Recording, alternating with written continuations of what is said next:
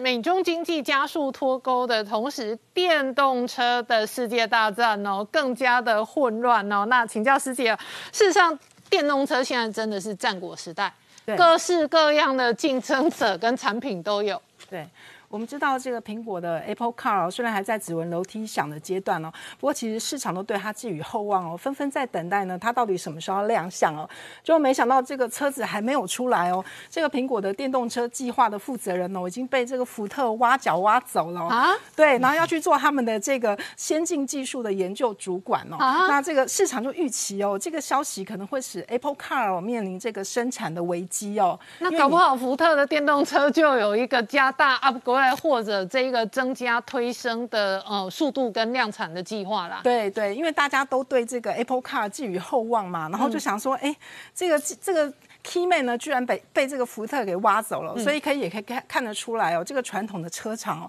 对发展这个电动车实在是相当的积极哦。嗯，那目前呢，因为现在这个是。百家争鸣嘛，然后这个大家都在争夺这个资源哦，跟主导权。像这个丰田呢，他们就宣布要砸下1.5兆的日元哦，来投资这个车用的电池哦。那他们计划呢，在2030年之前要投资1.5兆日元，那其中1兆要用来扩产哦，然后5000亿的日元呢，要用来做这个研发哦。那他们觉得说呢，其实呢，到届时哦，它的产能可以扩增到现在的33倍的水准哦。那他们就要让这个电池的成本能够降到1半之下。那我们知道电池现在电动车最难的技术还是在电池，然后成本最高的零组件也在电池。对，因为这个电池的成本就占了这个电动车的40%哦，所以你可以想象，如果说电动车要普及化，那一定要有赖这个电池成本的下降哦，才有办法来实现哦。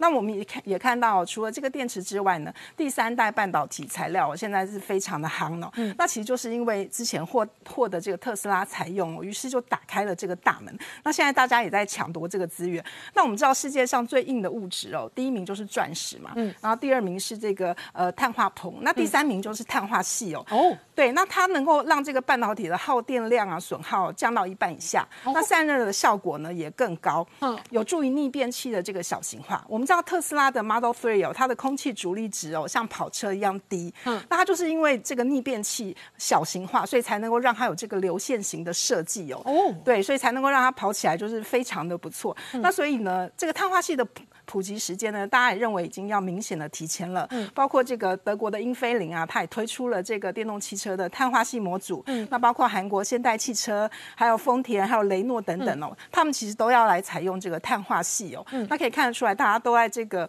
半导体新材料的主导权上面哦，争夺的非常的厉害。那碳化系基本上跟过去我们传统哦讲的这个晶圆代工的那个几奈米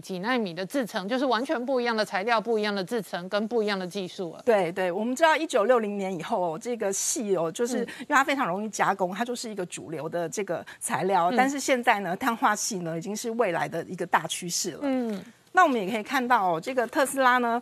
最近又有新的消息了，它要推出要价70万的电动车哦，那将会是它最便宜的车子哦。其实它去年电池日的时候，它就有宣布哦，它要制造一款电池更小，然后成本只有1半哦，那大概70万的电动车哦。那它去年呢，特斯拉在这个中国上海有设置研发中心哦，所以大家就认为说，它将来可能会在中国制造，然后输出到全世界哦，然后预计2023年会登场。那其实呢，传出马斯克最近也透露细节哦，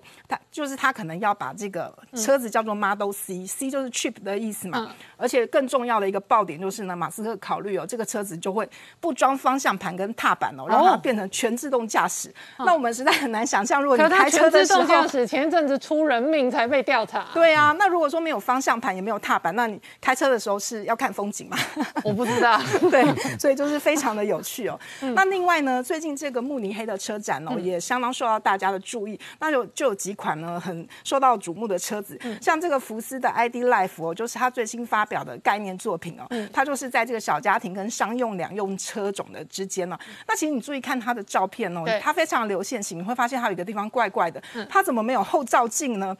因为其实呢，在它的设计逻辑里面哦，一切配备都应该是数位化，所以它后照镜已经被类似这个智慧手机的这个摄影的功能而取代。那如果说你要开车的话哦，你就是这个坐上去那个面板照到你的脸，脸部辨识，然后或者是手方向放到那个方向盘上面，有这个指纹辨识哦，你就可以启动了。那它其实也是一个就是最懂得玩乐的概念车哦。我们可以看到它的内装啊，非常的豪华。对，然后它的这个投影的屏幕很大，然后也可以拆卸，就是要让你在后座呢可以打电动，也可以看电影哦。对，然后它内装的表面呢也是使用大量的回收材料，连它的前车盖哦都是用保特瓶的材料回收制成的，所以可以说是一种环保到极致的概念。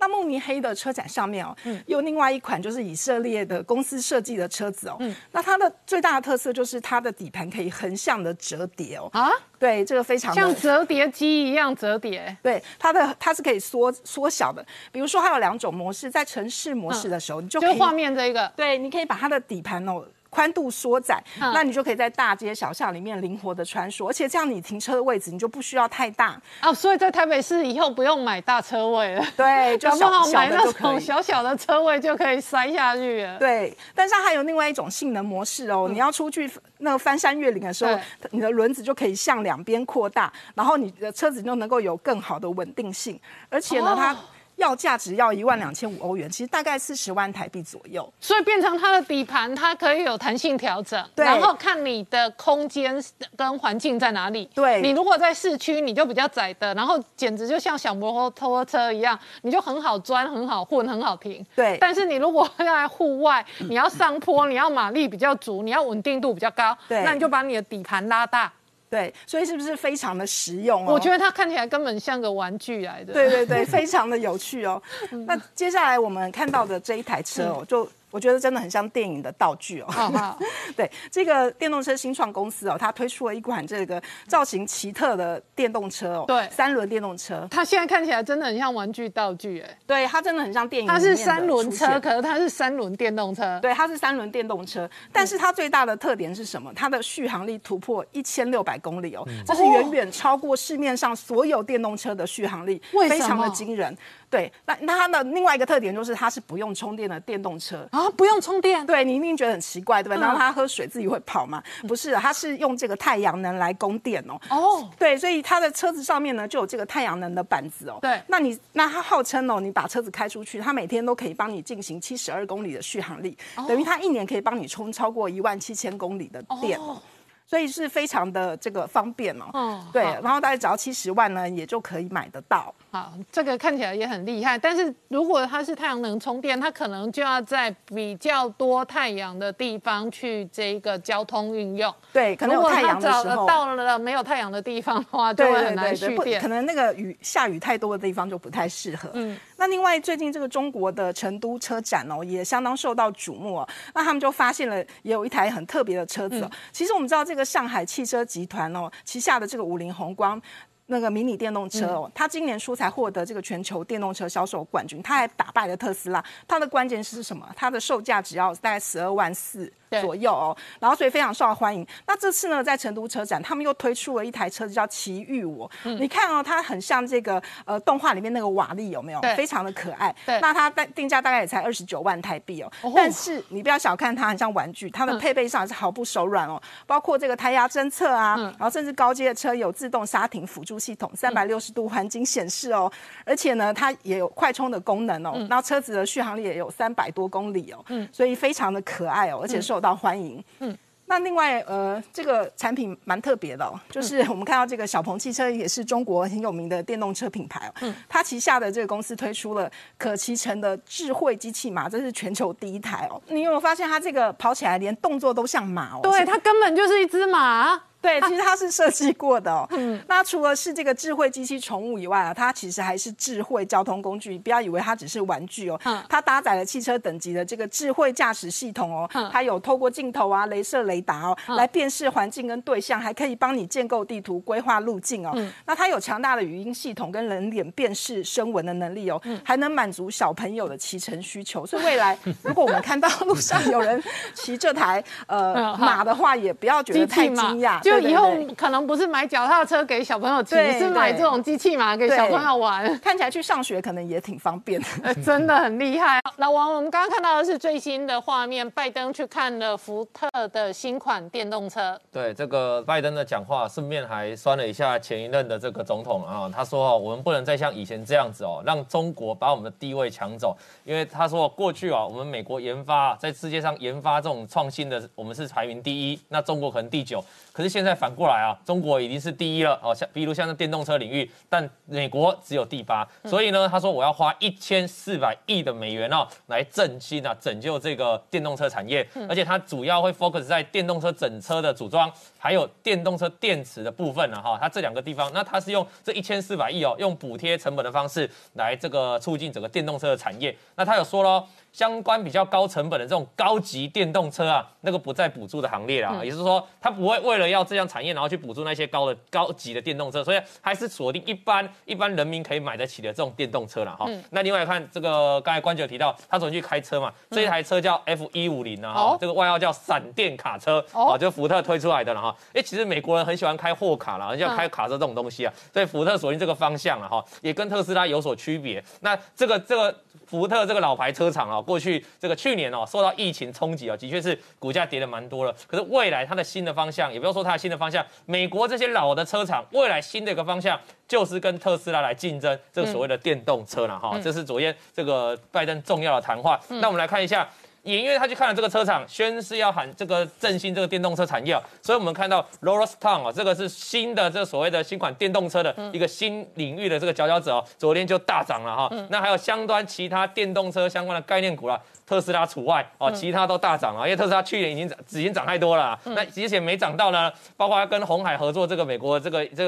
这个所谓的这个电动车厂，它也来做大涨了哈。那另外还有一个这个 Snowflake， 这个是所谓的这个大数据的公司啊，也因为受到这个所谓的 AI 医疗了，昨天也是大涨哈，主要是这样现象。那如果我们现在看一下哈，这个我们关心一下女股神哦，跟男股神，就是巴菲特的动静了哈。女股神昨天哦，大卖了这个苹果哦，它旗下的 ARKF 啊，这个金融科技创新的这一档 ETF 啊，就 ARKF 代号，它把几乎啦，快把苹果18万股，它把苹果的18万股的持股几乎快出光了啦。哦，那可能是它看坏这个苹果，但是各位知道吗？巴菲特伯克夏最新的13楼文件，他第一大持股还是苹果，他并没有。他们两个对坐，他就对坐啊。女股神对坐还不止如此，他还逆向的，还持续去买进。他之前就说他看好的 Coinbase 嘛哈，所以他还是持续买进。而且他不止跟巴菲特对坐，他的持仓最大，大家都知道是特斯拉啊，在 ARKK 的部分。那你知道现在 ARKK 有谁在放空它吗？来，我们只看下一张哦，这个 Michael Burry 哦，他在放空，这个是什么？但观众你要注意哦，这个人哦，就是我们之前电影大卖空的真实的角色哦。那他是美国很大的避险基金的这个著名的这个操盘人了哈。他呢，其实在去年年底就直接在推特标记马斯克，他跟他说：“嘿，对哦，我现在正在放空你的股票啊。”那他也说到，对，这么拽，他直接 mark 他啊，标记他，而且他说到是做到，因为最新公布了13楼的文件，他的确去放空了他，哦，买了一大堆的卖权。那他最后的那个推特哦，下面交出来说特斯拉舒芙蕾是什么？你知道吗？就是一块蛋糕啊。那因为是前一天哦，马斯克有传给他工作信，他员工的信哦，内部信就说我们的盈利其实没有很好了啊，那我们要小心，要不然的话我们可能会像一个舒芙蕾被铁锤一下都打垮。他就直接把这个拿起来之后，再直接把特斯拉就冠名叫特斯拉舒芙蕾了哈。所以你看他是非常看空他的。大卖空的主角，你要知道他在当年金融海啸、金融风暴，并不是一空就忙倒，他布局了很久，所以他现在在走这个路。下一张哦，我去13楼抓这个文件，大家直接看，他已经在上面放空非常大数量，大概5亿美元哈的5亿美元的这个部位哦，在放空它，放空这个特斯拉了哈。那这样子的话，大家可以持续观察，因为他是看一个长远的，他认为啊，特斯拉的营收，还有他认为特斯拉很大部分来自于碳权啊。对，他说他整体的营收、整体的结构其实是不稳定的，他非常看坏这个特斯拉，所以他去放空。那特斯拉我们仔细看哦，他最近其实今年为止，他包括他日本的降价，整体来看，你不要说今年，过去几年，或者我特别从今年也可以，特斯拉的售价其实是一路在降价的啦。包括美国媒体也说，他在这个等于说一直在销价出售嘛哈。那这个会不会对企业的获利造成冲击？这个值得看。过去它是降价，然后可以卖的很多嘛。对。可是现在很多全球车厂都在卖啊。那你如果降价，哎，搞不好人家去买别的，对你来说反而是获利的冲击啊，这个值得你后续来这个注意了哈。而且特斯拉几乎现在跟比特币同步有联动的正相关，那比特币最近在杀$30多哈，那就可能会连带了，因为你有投资它嘛，对不对？那你就会所谓跌价损失嘛哈，这个都因为两个就挂钩。那比这特斯拉跌还不会，还不止这样，特斯拉又在牵动刚才那个女股神的基金 ARKK 啊，所以大家这个整个联动。所以我们来看一下巴菲特最新13楼的这个博客下的文件哦，你可以仔细发现他。其实整个第一季哦，基本上都在卖股票，他大卖的金融股，包括他投资了31年的富国银行，几乎是快出清了啦。哦，几乎是快出清了。然后所以他现在现金部位很高，很大。对，因为他等于是第一季在大卖股，卖的部分很多了。那他可能比较担心一点美股涨太多。那他唯一买进一家哦，是英国的保险公司，这个几乎是已经快是全球第一大的怡安集团了，这是他唯一第一季新买的公司。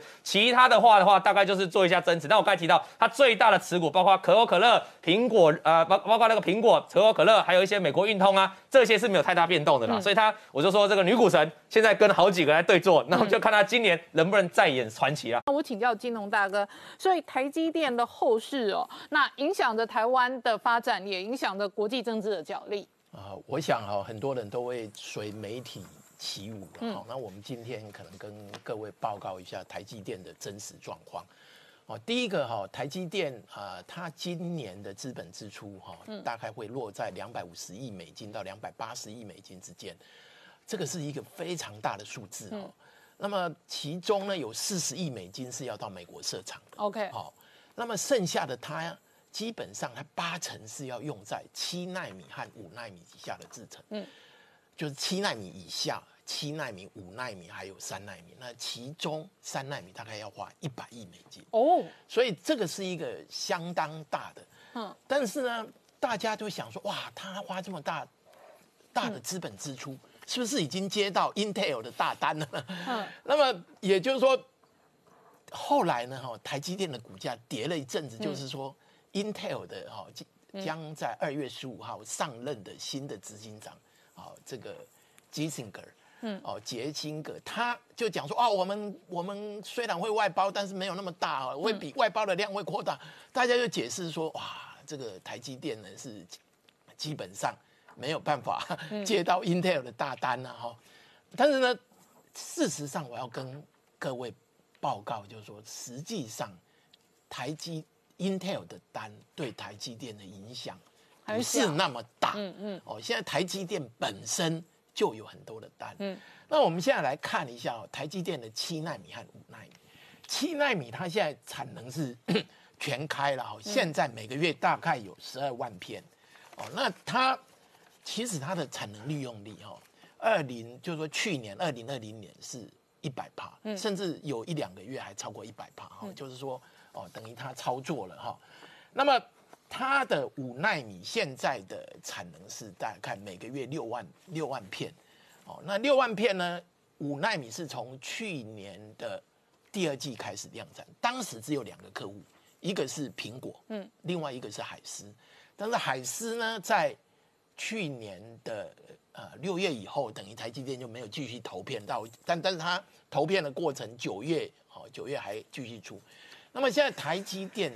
5奈米最大的客户还是苹果，那么其他的客户呢？他现在有一些其他的客户我跟各位报告，其实联发科也算蛮厉害，联发科蛮早也要进台积电的5奈米那现在超微 AMD 的5奈米呢，在台积电的5奈米，事实上它是要在年底才下来，那么 AMD 要往3星下单呢，有没有可能？我觉得有可能啊，因为分散供应链风险。但是呢，我跟各位报告，你要从一个晶圆厂转到另外一个晶圆厂，那个花费是非常多的，不止工程能力的花费你中间比如说做一套光罩，就是几千万美金、上亿美金左右的整个部分，所以通常它要那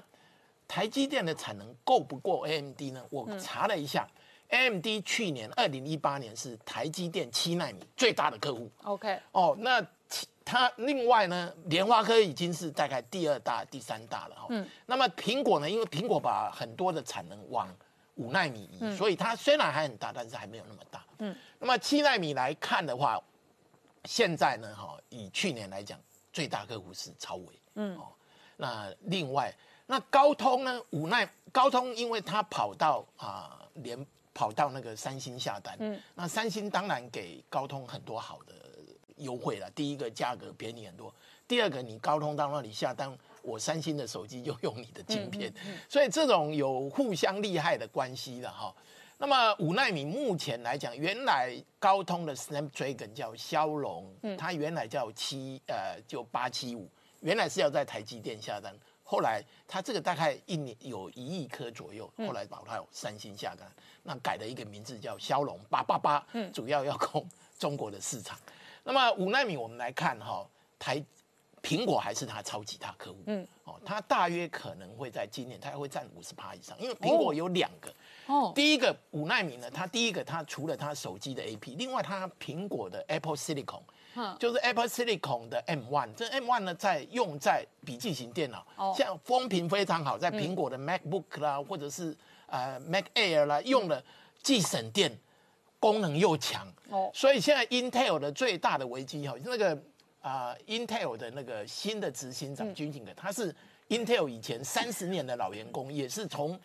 基层开始干起，工程底的。但是呢，坦白讲，他现在是内外夹攻了哈。第一个，他的设计的部分哈，他因为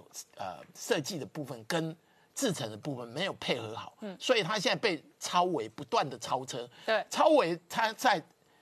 桌上型电脑的 CPU 已经去年的市占率，已经去年底已经超过 Intel 了。那 Intel 现在厉害的是，第一个笔记型电脑，第二个在伺服器的 CPU， 它还是占有率大概95%以上。所以它这个部分，但是问题是，以 Apple 用 ARM 来做的CPU 这个部分来讲的话，这个会对 Intel 造成威胁。所以 Intel 我觉得它不得不要把大单。往台积电丢，即使他的新执行长心里很不愿意，但是为了公司的成长，可能还是要有一些权宜之计。那么现在 Intel 在台积电代工的状况，就是它原有的，因为它并了 Artera， 就是 Artera 就是做 FPGA 的公司，然后另外一个它并了以色列的 Mobileye， 是做那个车用的半导体，这个都在台积电下单。另外它以前的。它有一些 Atom 的东西也都在，所以 Intel 目前已经是台积电的客户。那么将来它现在我们定的就是说它的独立显卡独立显卡呢，它也会在台积电下单。那这个可能是会用6奈米的制程。那么另外也有可能就是说，其实有一个可能，它的Core i3 就是它比较低阶的 CPU， 它因为它现在。等于是也是供不应求，也会在台积电用台积电的6奈米或5奈米。那么明年它有可能把它比较高阶的用台积电的3奈米。那这个部分呢，我们可以看。那我们现在来讲一下，可能要跟各位澄清对车用半导体大家这个人云亦云啊。事实上，车用半导体全球最大的5大供应商，这里您可以看到。最大的是德国的英飞凌，然后再来 NXP， 其实他们两个在伯仲之间。英飞凌是并了 Cypress 以后，他才跳出来。然后接下来就是日本的瑞萨，然后再来是美国的 TI， 然后呢，意法就是 ST Microelectronic， 这5家大概占了全球大概45%，接近差不多54%左右。那么车用的半导体的它的供应链是相当复杂的，因为车子它整个交货期要长达9个月嘛。我先跟各位报告，因为 Toyota 以前发明一个很厉害，大家都学它叫 JIT，Just in Time，也就是它的供应链就是大家 Just in Time。但是呢，车用的话，基本上他们的供应链呢，车厂是负责设计组装，他们主要的供应链分好几个 tier。First tier 像谁呢？比如说以日本我们比较熟的日本的。腾寿电装是 Toyota 的关系企业，那么德国的像德国的 Bosch BOSH 中文好像翻作博士，那另外还有像德国的 Continental 中文好像是马牌，它也有做轮胎，这一些工厂这一些零组件厂，他们是替这一些大厂去。组装哦，比如说他要做 PCB 什么，然后做到零组件好了以后，然后再交给哦，比如说交给Mercedes 哦，宾士啊，交给欧迪这一些什么。那么这个供应链很长啊，所以他们说要赔偿，绝对不会到晶圆厂，因为他们这个下单。那么像这个博士啊，或者是这个 Continental， 就是他们下单就是会下给刚刚讲的那些半导体公司。就比方说英飞凌啊，英发半导体啊，对对对对，那英飞凌、瑞萨，他们都是整合元件厂，叫 IDM， 他们自己也有 fab，他们自己也有生产，但是呢，因为有时候他自己生产经济不效益，他们就下给台积电，哎。所以这个供应链相当长，那么主要的会造成缺货的最重要的原因是在去年，去年 COVID-19 疫情起来以后，车厂非常的糟糕，您可以看得到车厂砍单嘛，然后希望降低库存嘛，对对对，那他们砍了很大的单，所以我。这个地方哦，您可以看得到。那砍单跟砍股票一样啊，你砍错就要认啊。那砍了以后，问题是砍了以后就是说，第一个哦，您可以看台积电 Q1，季减哈，以车用半导体季减1%而已。OK。但是 Q2 它就季减13%，对。Q3 季减23%，到了 Q4 以后，发现不对，季增27%。好。但这个27还没有回到 Q2 的水准，对，因为它整个这个部分，那么您要而且它砍的这一些产能就被别人抢走了，对，就被因为当时台积电也有跟他们讲说，你不要砍，因为车子的半导体是很严格的，因为车子有关人的性命，那车子的规格要求很严格，车用半导体第一个它要宽温，所谓的宽温就是要。非常低的温度也要能够适应啊，比如说零下40度，冰天雪地。另外一个高温也要就是0上90度、100度，所以这么宽温的半导体，那个规格哈，就是基本上那个半导体厂他们要用比较特殊的制程去照顾，所以当时哈，据传呐哈，台积电的或者是很多晶圆代工说你不要砍啊，砍了以后要回，而且那个时候。台积电他们就知道，晶圆代工厂，那车厂用的最多是8寸晶圆，8寸晶圆是成熟制程。那么在去年2020年上半年呢，8寸还没有满，他在这样砍，但是他觉得说你这样砍要回来很不容易，那么车厂是怎样？因为车厂攸关整个，因为车子是一个国家，比如说欧洲来讲，这个产业链关系它的国家，它养太多人了，对，所以它今天缺货，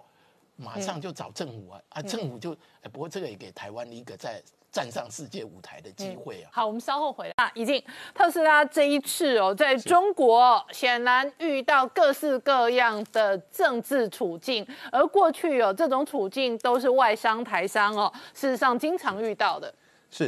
事实上，所有在中国大陆发展的外商都必须有一种觉悟，就是说，一旦中国掌握了某种技术。那在那个领域里面的所有外商都必须准备要撤出了。举一个例子来讲，就是说当初中国有联想，那个台湾的宏基跟华硕就必须走。那中国有了百度，那谷歌就必须走。中国有了阿里巴巴、eBay 就必须走了。然后中国有了滴滴打车，那 Uber 就必须走。所以特斯拉在中国有未来吗？最关键的事情就是什么？就特斯拉手上是不是还有什么技术是中国还没有掌握到的？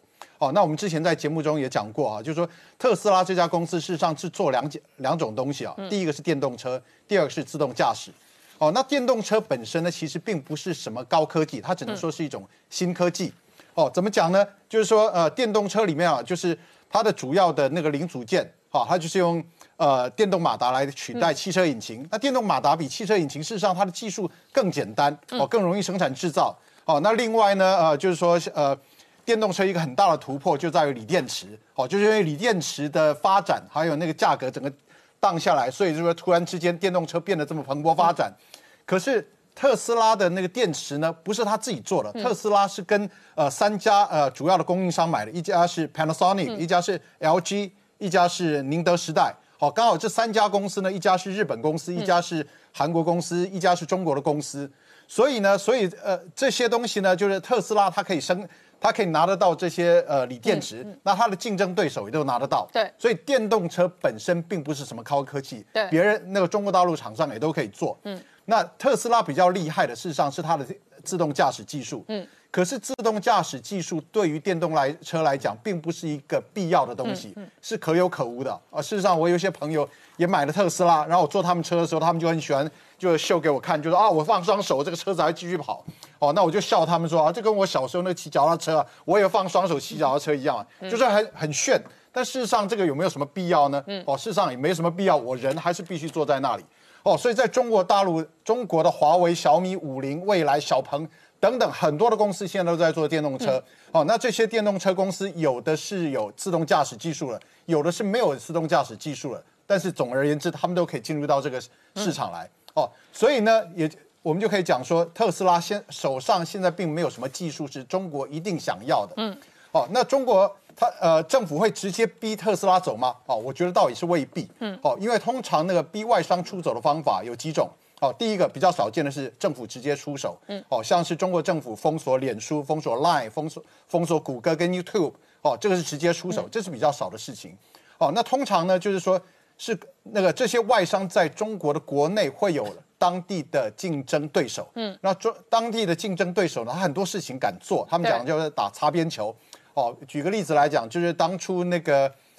eBay 进入中国的时候，那中国就出现了淘宝，阿里巴巴的淘宝。那淘宝呢，它上面卖了很多的假货，它制作了很多的假交易，它也逃税。哦，那这些事情淘宝都敢做，但是 eBay 不敢做，所以很快的 eBay 就完全不是对手，它就被淘汰掉了。哦，那还有另外一种情形呢，也是我们常常看到的，就是什么？就是中国国内的厂商跟人民为了某种原因啊，一种情绪上的原因发动抵制。哦，那政府呢，它就是顺势而为，它不加干涉。那很自然的，这家公司就会被淘汰出去。哦，所以这样讲起来啊，就是说特斯拉的生存关键，就在于说特斯拉能不能像苹果电脑一样，在中国雇佣上百万的工人，然后制造大量的产品外销。哦，因为中国在怎么样？可是即便苹果都在外移它的工厂跟供应链，是，但是啊，中国不管怎么样，它还是欢迎三种那个外商啊。第一种是它能制造大量的就业机会，第二个是能。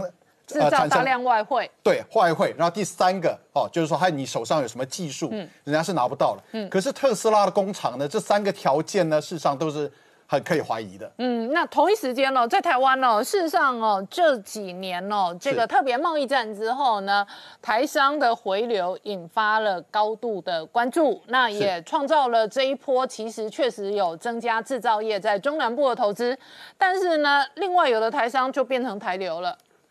是哦，我们知道啊，有些那个现在很多的台商回流哈，但是有的台商也变成台流，同样是流哦，事实上这个流是不一样的意思。所有的台流啊，有两种说法，一种是流氓的流，哦，一个是那个流浪汉的流，哦，总而言之就是在中国大陆他经商失败的人，通常叫做台流。哦，那我们必须先去了解啊，就是说去中国发展的台商啊，基本上有三种，哦，一种是大老板，对，哦，他在台湾本身就有事业，他只是在复制到中国大陆去。第二种是台干，哦，第三种是什么？就是在台湾哦，也不是老板，但他跑到中国大陆，他想要去当老板的这种人。那这三种人呢，他事实上他所经历的事情会不太一样。哦，那当然是说哦，我们也可以讲说台商啊，就是有爸爸囧啊，有很多种的台商，每个人都是不一样。但是我们可以看到其中典型。哦，第一个就是说台干变台流，那一定刚刚讲到说，事实上也有很多台商变台流的故事。那所谓台流呢，过去可能有经常看到三个身份，一个是大老板，一个是台干，就是说这个被害了的工作干部，那另外一个是创业家。那事实上哦，他们变成台流的状况也不大一样。是哦，那我们第一个就讲说台干为什么会变成台流呢？哦，事实上我就讲一个故事啊。我在20多年前的时候，曾经在台湾一家上市电子公司工作。哦，那时候我们就是到中国的广东去设厂。那一开始设厂的时候，我们那个母公司就从台湾派了大概100多位台干过去。那从总经理、副总经理、协理、经理、科长到领班，都是从台湾派过去的。然后等到生产开始进入状况的时候呢，我就开始。把这些人就撤回来，就从基层的那个领班开始撤回来，哦，然后再来是科长，然后经理一个一个撤回来，然后最后的目的呢，就是我在中国大陆我只是留下总经理跟副总经理是台干，其他都换成当地的干部。对，哦，那这个有几个原因啊，第一个原因当然是说要在地化，更了解那个地方。那另外一个原因呢，就是要节省经费。哦，因为那时候台台干派过去，中国的干部比较便宜。对，那时候中国的干部比较便宜，但是台干要派过去的话，通常是给2倍的薪水，是拿台湾2倍的薪水到中国大陆去，然后那个日子非常非常好过。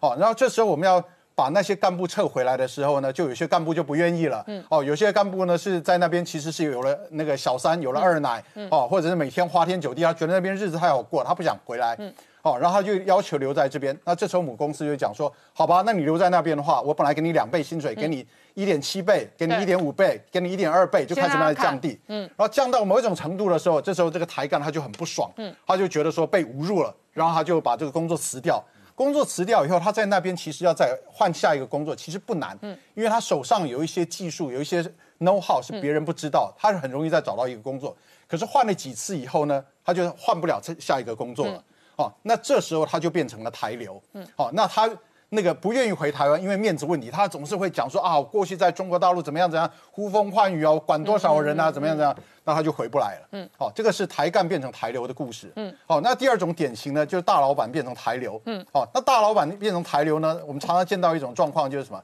就到了中国大陆你去开一家公司呢，哈。在中国大陆那边就很多的什么以前叫什么2免3减半啊，各种优惠啊，什么什么，还有那个中国大陆的税非常的重啊。我们在台湾加值型营业税只有5%，在中国大陆的增值税是17.5%哦。可是呢，哦，在中国大陆很多当地的公司它是不用缴这个税的，因为它有很多的优惠，哦，那这些优惠只限于说中国大陆的公司才能这样。那台商当然很聪明啊，这大老板，哦，我就去找一个人。哦，当人头，我把公司挂在这个人头下面。哦，那最笨的呢是什么？就是随便找一个员工，找一个干部。对。哦，那有一天这个干部就造反，那公司就整个拿走了。哦，那第二笨呢就是找自己的小三当那个人头。哦，因为有一天小三跑了，那就人财两失，那丢脸丢得不得了。哦，那比较聪明的方法，我听说的哈，那个谣传啊，台商之间谣传的故事，最聪明的方法是你找一个那个司机，哦，那个司机最好很笨，哦，然后你就是那个把他挂在那边，那他也不会造反。可是这个司机呢，就是他这样乖乖的，也许那个做了5年10年，然后前天就有人就跟他讲，司机名下如果一堆财产，怎么会笨呢？对，然后就有人长智商、长聪明的，啊，钱会帮助人长聪明，啊。对，就是这样子。然后就很多人就一直跟他讲，有一天他就变聪明了，哦，然后他就突然有一天他就觉得。哦，OK， 这家公司是我的。然后你遇到这种事情的时候，你大老板，你敢去告他吗？你去告他，就是跟法院讲说，我当初是逃税。对，哦，所以后来人家就谣传说有一种方法，就是说我公司设在北京，然后我把这家公司登记在云南那个乡下的一个那个农民的那个名下。哦，让整家公司的人不知道这个农民住在哪里，然后这个农民也不知道他的公司在哪里。这样切割分流。对，切割分流这是谣传啊，但是这个就是。就是一个补助，对，这是一个很大的事业赌注跟风险。对，好，那我们再讲第三个典型呢，就是创业家变台流。那个在10几20年前的时候，很多台湾人啊，在台湾本身不是大老板，他就想说啊，我有什么技术，我什么 know how 啊，中国大陆没有的啊。譬如说，我知道哦，台湾开那个坐月子中心，中国就是没有坐月子中心，然后我就带着这 know how 到那边去做。哦，那事实上你带着这种想法去中国大陆的啊，就很惨。第一个，你如果失败了就是失败了，当然没什么搞头。第二个，一旦成功，别人就一直来抄袭你。对，哦，就像我有同学啊，那个很厉害，哦，他在中国大陆，他在台湾是念那个电机资讯的，他到中国大陆他去做那个什么开那个火锅店，哦，开过那个面包店，那都做得很好很好。可是，一旦做起来以后，别人就一直 copy。然后那个我们就通常讲说强龙不压地头蛇啊，那事实上台湾过去的啊，根本就是连强龙都称不上，只能说是弱龙。压不了地头蛇，好，但是我们不能讲说所有的台商在那边都失败了，哦，事实上有很多的成功的台商，哦，就像那个蔡衍明，哦，就像鼎新魏家，哦，那这些成功的台商都有几个特点，第一个，他们进入的早，第二个是退出的早，第三个是钱出来的早，对，好，这个都是最聪明的，哦，那再来呢，很像主力做股票，边拉边出货，对，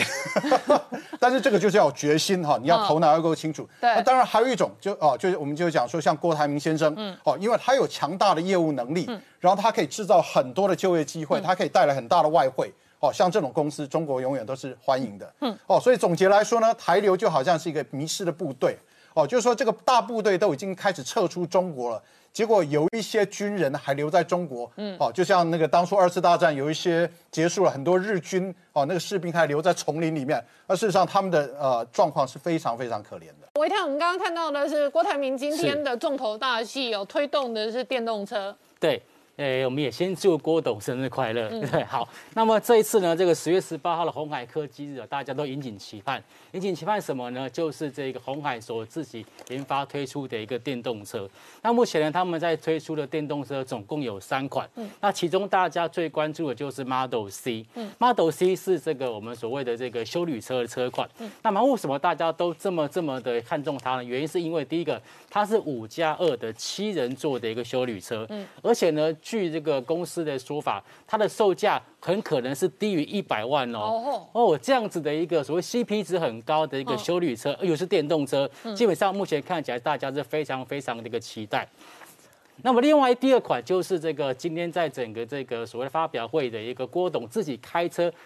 开进来这个所谓 Model E。Model E 呢，它主要是定调在这个所谓的一个豪华的一个旗舰轿车。那么它的一个后座呢，甚至可以升级成为这所谓的一个个人的一个行动办公室。包括像是所谓智慧车窗，或者是这个车门的人脸辨识系统，都是算是目前来讲非常先进的一个所谓科技的一个表现。那么比较很可惜的就是说。现在的这个今天这个股价的部分啊，今天鸿海看起来在股价上面似乎有一点点出现这种所谓的利多实现的味道哦。早上是属于开高走低，然后收盘是属于小跌的状况。不过根据我过去的一个观察，最近这3天基本上外资针对鸿海都是属于站在买超的部分。那么另外一个主角就是裕隆。裕隆其实在今年的10月份的一开始，股价就往上做冲了一个波段了。那么现在看起来也是因为这样的消息，似乎有点利多出尽的感觉。对，好，那么这2档个股呢，今天虽然说洗稳，不过台北股市呢，今天其实也算是表现的相对的一个守稳的动作。今天台北股市呢是出现一个所谓的开高，然后做一个这个走低的一个结构。那收盘呢是属于小跌75点。但是成交量仍然有2700亿这样子的一个水准。那大家比较关心的是台积电，台积电今天的收盘价是590块钱，下跌10块钱，跌幅1.67%。但是目前看起来，三大法人对于台积电都还是属于站在买方，而且属于相对正面的一个看法。那最近可以听到，就是说台积电呢，它的这个第3季的财报数字，非常的亮丽，非常不错。怎么说呢？它第3季的一个获利率啊，高达成长16%，营收成长16%，然后呢，它的这个获利也成长14%，算是2个都是双位数的成长。更重要的事情是，它的毛利率有高达51%，而且呢，目前听下就是说，这个半导体的供不应求的情况，可能要一直延续到2022年下半年才会解决。再来就是大家很关心，就是说除了美国之外。台积电还有去日本去做设厂，好，那关于这个消息，我特别整理了一下，就是目前台积电除了去美国之外，像日本啊，还有台湾高雄的设厂的一个制程，好，目前看起来在日本9州的设厂呢是22纳米，跟28纳米，那目前投资金额将近有70亿美金，好，那美国呢那个凤凰城是5纳米的制程，然后是120亿美金的投入，那么台湾高雄目前是属于7纳米的制程，预估有可能投资是70亿美金的一个情况。虽然说台积电现在大家都非常非常的看好，但是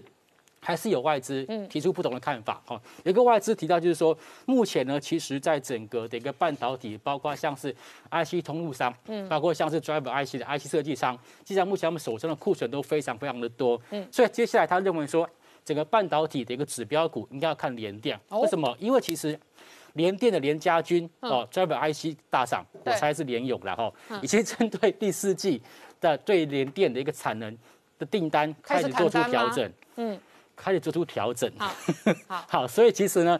大家对说接下来这个所谓短线上面这种所谓的供不应求的情况，会不会应验当时大家所担心的 overbooking 的一个问题？就是说，如果真的有砍单的话，那就意味着景气到了一个高峰，然后那个高峰往后可能有修正的压力，是这样。可能会有一段时间要消化它过去的一个所谓的 overbooking 的一个消化库存。对，OK， 好。那所以联电今天的股价表现呢，今天收盘是收在58.4，下跌0.7元，总共跌幅是1.18%。OK， 好。那么刚刚提到就是说台湾晶片的部分呢，刚德国的媒体已经有说到，就是说因为。台湾的一个晶片，如果说这个停摆，中国就有几乎大半多数的电子厂会倒闭。那电子厂倒闭可能影响到什么德国，所以现在德国非常非常担心台湾的半导体产业会不会出现问题。好，那怎么样重要呢？因为其实可以观察到，就是在目前呢，在这个中国，中国其实已经有一家这个所谓的一个国家集成电路产业的投资基金。针对他们境内的所谓的兆易创新这家公司啊，要准备去做一个卖股的动作。为什么呢？我个人认为说，其实也是看到说未来在这个半导体产业的部分，中国可能没有办法再很顺利的发展下去，所以他在这边要先做一个 cash out 的一个动作。OK， 好，那么再就是说，在中国的大陆的一个汽车的一个市场哦，也是因为这个晶片的短缺哦，他们的中国机械工业联合会的执行副长陈斌表示，今年的这个因为晶片短缺，有可能导致全年。这个中国的汽车减产将近有200万辆，所以可能因为这个限电的关系呢，是压垮这个中国汽车产业的最后一根稻草。OK， 好，那再来就是说在手机的部分，手机其实在今年第三季的一个销售数据已经统计出来了，总共是较去年产出减少了6%，那么其中呢排名第一名的还是韩国的三星，市占率高达23%，但是呢第二名的是苹果，从原本的第三名拉高到第二名超越这个在过去第二名的小米，市占率高达15%。那其实是小米啊、vivo 跟 OPPO， 那么他们为什么掉下来，都是因为零组件短缺的关系。好，那我讲到这个手机晶片，大家看一下国内的领导厂商联发科。发哥今天收盘是收在867块钱，收盘是上涨10块钱哦。在台北股市下跌的过程当中，它今天是逆势往上做走高。那我个人观察到，就这个联发科现阶段的外资它的卖超是出现缩手的。OK， 好，那除了这个联发科之外，台湾另外一家很著名的这个手机厂商宏达电，今天竟然是逆势走高，而且是收盘上涨了3.45块钱，涨停板做收。那为什么涨停板呢？根据个人的观察，就是因为它的一个所推出来的新的一个手机，搭配到一个新的所谓的一个 VR 的眼镜，可能在未来会有出现热销的一个情况。好，那么看完电子产业，我们再来看一下传产的部分。那么在欧洲，欧洲钢铁公司呢，也可能因为这个限电关系，导致他们产出减少，那会导致它的新的价格往上去出现一个拉高的动作。那除了这个欧洲之外，所以今年第四季的整个传统产业会天下大乱。因为以欧洲的这一个钢铁厂来讲，它的减产，然后跟调涨价格也可能会受到影响。对，从这个所谓的非铁金属到现在我们大家看的中钢的部分，都传出来说，在今年的一个这个需求仍然是持续的畅旺，供不应求的情况也可能延续到明年，所以其实在钢价部分，未来有可能会一路往上去做一个走高。然后另外一个筹码震荡的是航运哦，航运事实上长荣今天还是有破底的压力。对，今天其实这个货柜三雄啊，可以算是这个拖累大盘走低的最主要元凶哦，包括像是万海、长荣跟阳明，在今天盘中都下跌超过半根停板。那目前看起来，其实这个法人那个买超并没有说正式的回笼，所以看起来股价还有机会再持续往下去做个走低的动作。好，我们稍后回来。台积电哦，除了这一个前进日本的投资案确定之外，事实上昨天晚上也传出来拍板定案，高雄投资案哦确定哦这一个确认。那我请教金融大哥哦，这一次哦台积电真的面对很复杂的局势哦，首先是交资料给美国商务部，然后再来是全世界缺晶片都找他要，然后日本人呢希望他去设厂，然后德国人希望他设厂，美国人希望他设厂，高雄在地人也在等他设厂，终于等到。我想台积电哦，好像圣诞老公公哦，每一个人都要跟他要礼物哦。那基本上来看哦，高雄事实上早就传出来了，那这一次是等于魏哲家他confirm 就是那个确认这样。那高雄目前的，其实高雄的问题哦，没有一直砍泵，主要是因为要用在炼油厂，那整个那个它的整治那个污染哦，那个需要时间哦。不过我想陈其迈可能非常的用心哦，把这个 schedule 往前提。那高雄它目前来看，它是要建一个7奈米厂哦。那么7奈米厂呢，目前台积电的月产能是14万片。14万片是非常大的，是全球最大的，三星大概只有2万多片而已的产能。那么台积电当然是市占率全球第一，以7奈米来看，那这个2万片呢，基本上还 OK。然后它后面还有一个计划是要用28奈米，28奈米大概要4万多片。不过这个部分恐怕将来就是要看市场的情况了。那么我们接下来谈日本，其实日本已经传闻了很久，但是我们业界人士早就知道，台积电一定会到日本去。那日本主要是 Sony 的殷切的要求。那么 Sony 是全世界 CMOS Image Sensor， 就是我们的那个图形的影像感测器，手机里面高阶的像 iPhone 都是用 Sony 的。那么除了这个 Image Sensor 以外，它后面还有一个 ISP， 我们叫做 Image Signal Processor， 这个图形处理器的这个图形的数位处理器。那个这个部分呢，需要很大的制程，所以呢，在同时，日本政府答应最少可能会给一半以上，就是50%以上的补助。对，所以台积电呢，就去那么宣布在熊本，那么它熊本建的这个厂呢，叫做 JASM， 就是 Japan Advanced Semiconductor Manufacturing。哦。那为什么叫日本先进半导体制造呢？我跟各位报告，日本看起来是非常先进的国家，但是日本在半导体的制造里面，以逻辑来看，它有这个记忆体就是现在的凯霞，就原来的 Toshiba。逻辑来看，它主要是等于是我们现在来看的就是那个瑞萨 Renesis。Renesis 最进步的 process 是40、45奈米，这个40、45奈米它还像是台积电 license technology， 所以目前台积电他们要到跟 Sony 在日本熊本盖的这个厂呢，是要做28、22奈米，28、22奈米在日本已经算先进制程了，所以这个是有一点呢，有一点讲起来是有一点讽刺的哈。那么他们要月产能大概它4.5万片，然后也是明年开始新建，预计最晚2024年的年底，就是能够开始生产。这个是日本的部分。那么以今年代工，我们看它事实上市场是不断的成长了我们看一下，它大概到2025年了整个市场的全球大概在1512亿左右，那今年大概1072亿。那么台积电跟美国交卷呢，泄露一个机密，也不是机密了它今年的营业额预估是566亿美金，是非常非常大的那么我们最近呢，这个 AMD 超微最近很厉害这个是台湾的那个 Lisa Su， 她非常厉害。那她接到 Meta 就是原来的 Facebook 的订单。那这个订单主要因为我们待会要来讲什么叫做 Metaverse， 就是元宇宙。不过这元宇宙这个名词待会会稍微讲，其实是不恰当的名的翻译那 anyway， 他接到这个订单呢，主要是要做伺服器，就是 Meta 它要伺服器。那因为要支撑这个元宇宙，需要很大的算力，很大的这个运算力呢，这个 computing power 呢，很多都是要有。晶片有晶片来，那很多就是在资料中心。那最重要的，这个超微它会用的是台积电的7奈米、6奈米、5奈米替它做。那超微最近，它超微现在的 priority 最高的是资料中心伺服器的 IC。那我们接下来看最近很红的一个叫元宇宙。什么叫元宇宙呢？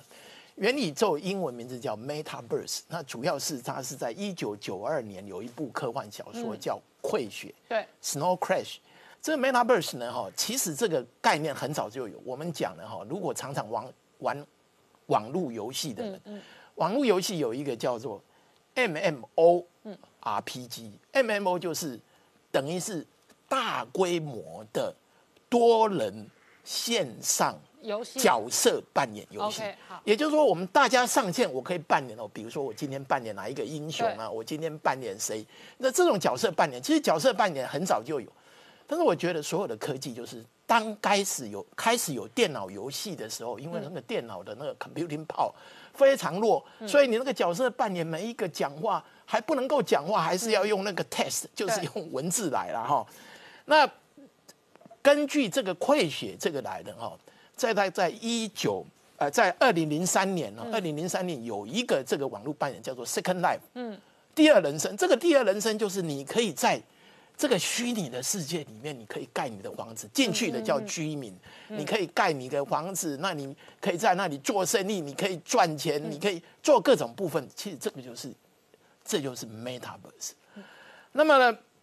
我们来看哈，元宇宙能够成功，就是说它其实上架构主要还是看现在整个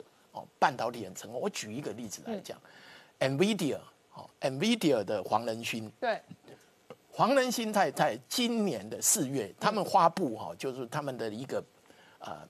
发布会里面，哇，大家看到，因为黄仁勋的标准的配备就是一个皮衣，它非常酷啊！这开始讲哇，把它的整个那个